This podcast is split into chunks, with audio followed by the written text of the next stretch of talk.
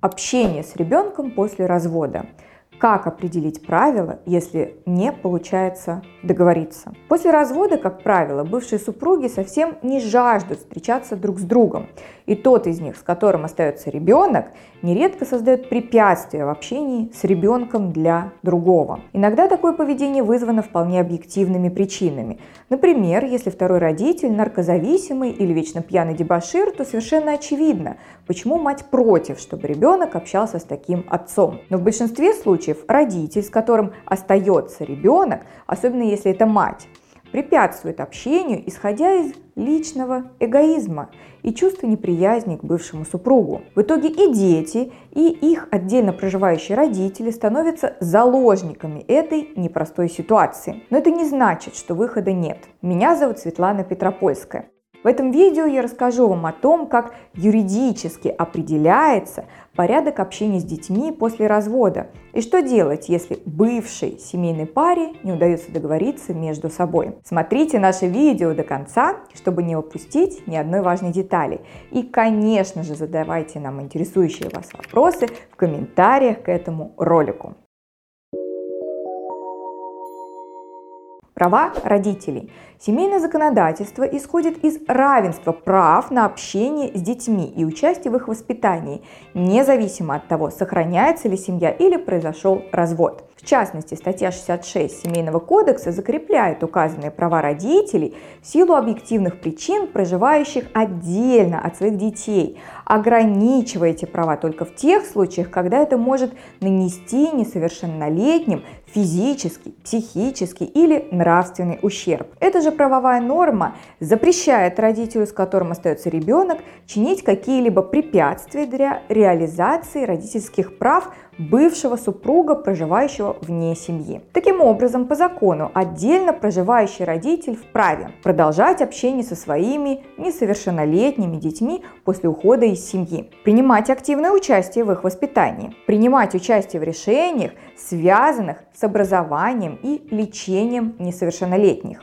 Родитель, с которым остаются дети, не должен препятствовать второму родителю в осуществлении этих прав, за исключением случаев, когда родитель, живущий вне семьи, во-первых, злоупотребляет алкоголем или наркотическими веществами, ведет аморальный образ жизни, несовместимый с нравственными устоями общества – склонен к рукоприкладству и иным формам домашнего насилия. Иным образом злоупотребляет родительскими правами, в том числе настраивает несовершеннолетнего против другого родителя – тем не менее, следует отметить, что статья 66 Семейного кодекса является декларативной, то есть она просто закрепляет общий принцип, как это должно быть, и сама по себе не предусматривает каких-либо конкретных санкций к родителю, препятствующего общению с детьми. Поэтому в случаях, когда вам отказывают в общении с ребенком, необходимо переносить решение этой проблемы уже в практическую юридическую плоскость.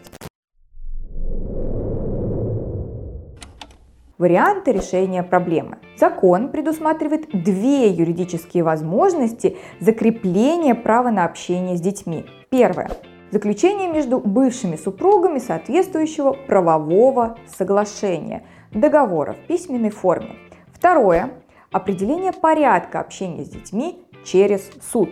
Понятно, что первый, цивилизованный вариант, может применяться далеко не во всех случаях. Как правило, Письменное соглашение заключается при отсутствии серьезных разногласий и противоречий, и его целью является закрепление неких правил общения совместными детьми и взаимодействие между бывшими супругами по вопросам, связанным с их воспитанием, образованием и лечением. Обращение в судебные инстанции, как показывает практика, является более эффективным в ситуациях, когда между разведенными родителями происходит открытый конфликт. И имеется высокая вероятность недостижения консенсуса или в случаях, когда ранее достигнутые договоренности не исполняются. Суд рассмотрит все обстоятельства дела, заслуживает правовые позиции каждой из сторон и вынесет решение с учетом мнения несовершеннолетнего, а также информации, полученной от органов опеки и попечительства. Здесь следует отметить, что в ходе рассмотрения дела в суде разведенные родители вправе заключить между собой мировое соглашение о порядке общения с детьми. В этом случае судебное разбирательство будет прекращено.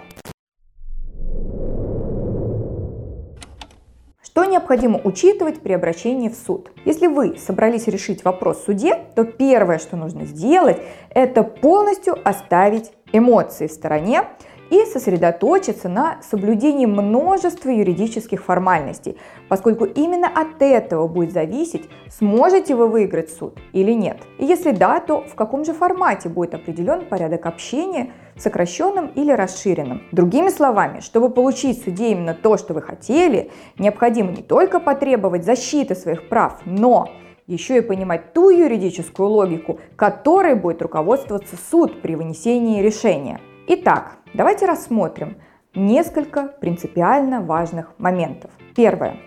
Во главе угла суд будет ставить интересы несовершеннолетнего. Это значит, что суд будет исходить из особенностей конкретной ситуации и учитывать такие обстоятельства дела, как степень привязанности несовершеннолетнего к одному из родителей, данные, характеризующие его родителей, возраст несовершеннолетнего, состояние его физического, психического здоровья и так далее. Второе. Порядок общения с несовершеннолетним должен иметь характер определенности, как для него самого, так и для родителя, с которым он проживет – это значит, что следует строить график встреч таким образом, чтобы учитывать распорядок дня несовершеннолетнего и распорядок дня его матери в периоды времени, отведенные для общения. Так, например, неплохо указать конкретные дни, недели и конкретный временной интервал, в который вы хотите проводить время со своим ребенком, с учетом времени его кормления, школьных занятий и так далее. Также не забудьте указать праздничные и знаменательные даты, например,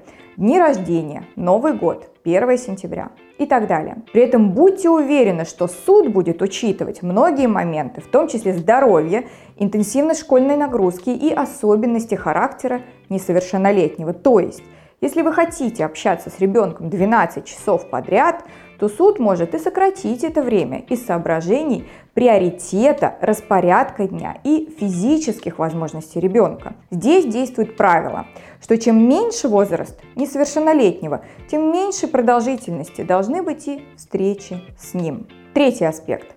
Ваши личные качества, навыки и возможности также играют не последнюю роль. Так, например, если ребенок болен и нуждается в уходе, необходимо представить суду доказательства, что вы сможете обеспечить ему должную заботу и уход во время встреч. Значение имеют и финансовые возможности. Готовы ли вы брать на себя финансовые затраты во время встреч? Например, предоставить несовершеннолетнему полноценное питание, если вы забираете его к себе на какое-то время. Ну и, конечно же, для суда очень важны ваши характеризующие данные. Необходимо собрать исчерпывающую информацию о ваших личных качествах и подтвердить ее документально, чтобы убедить суд в том, что ваше общение с несовершеннолетним не окажет на него негативного влияния и не будет угрожать его жизни и здоровью. Для этого необходимо предоставить справки из правоохранительных органов об отсутствии судимости, возбужденных уголовных дел, совершенных правонарушений. Кроме того, вам придется доказать, что вы не являетесь алкоголиком, наркоманом, психически больным человеком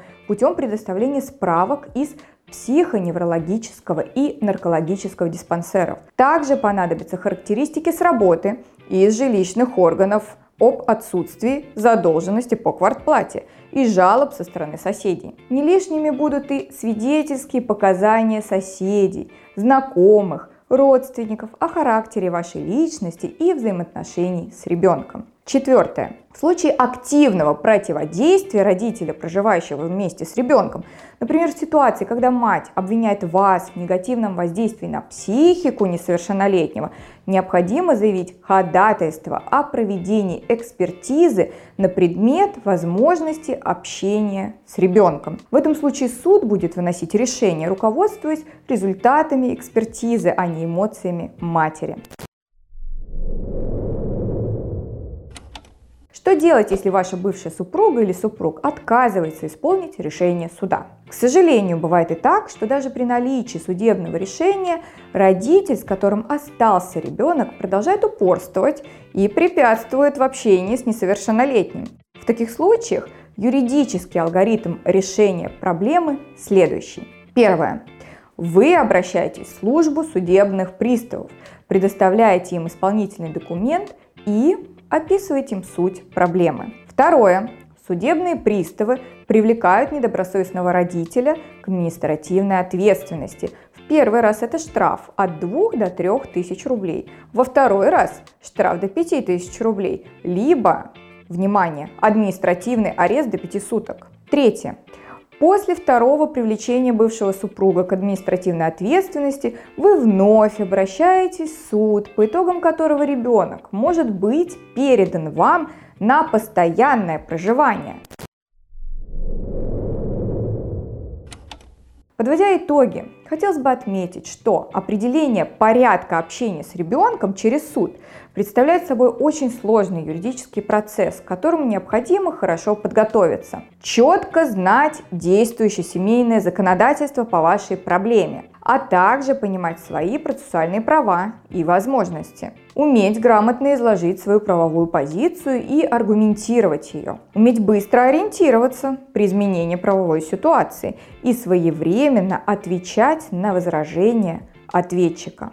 Очевидно, что самостоятельно отстоять свои родительские права в суде довольно сложно, особенно если на стороне ответчика действует опытный семейный юрист. Поэтому, если вы попали в такую сложную ситуацию, не теряйте времени и обращайтесь в юридическую компанию Юрвиста. Наши семейные адвокаты помогут найти для вас оптимальное решение в рамках правового поля с учетом конкретных обстоятельств вашей ситуации. Доброго здоровья вам и вашим близким. До новых встреч!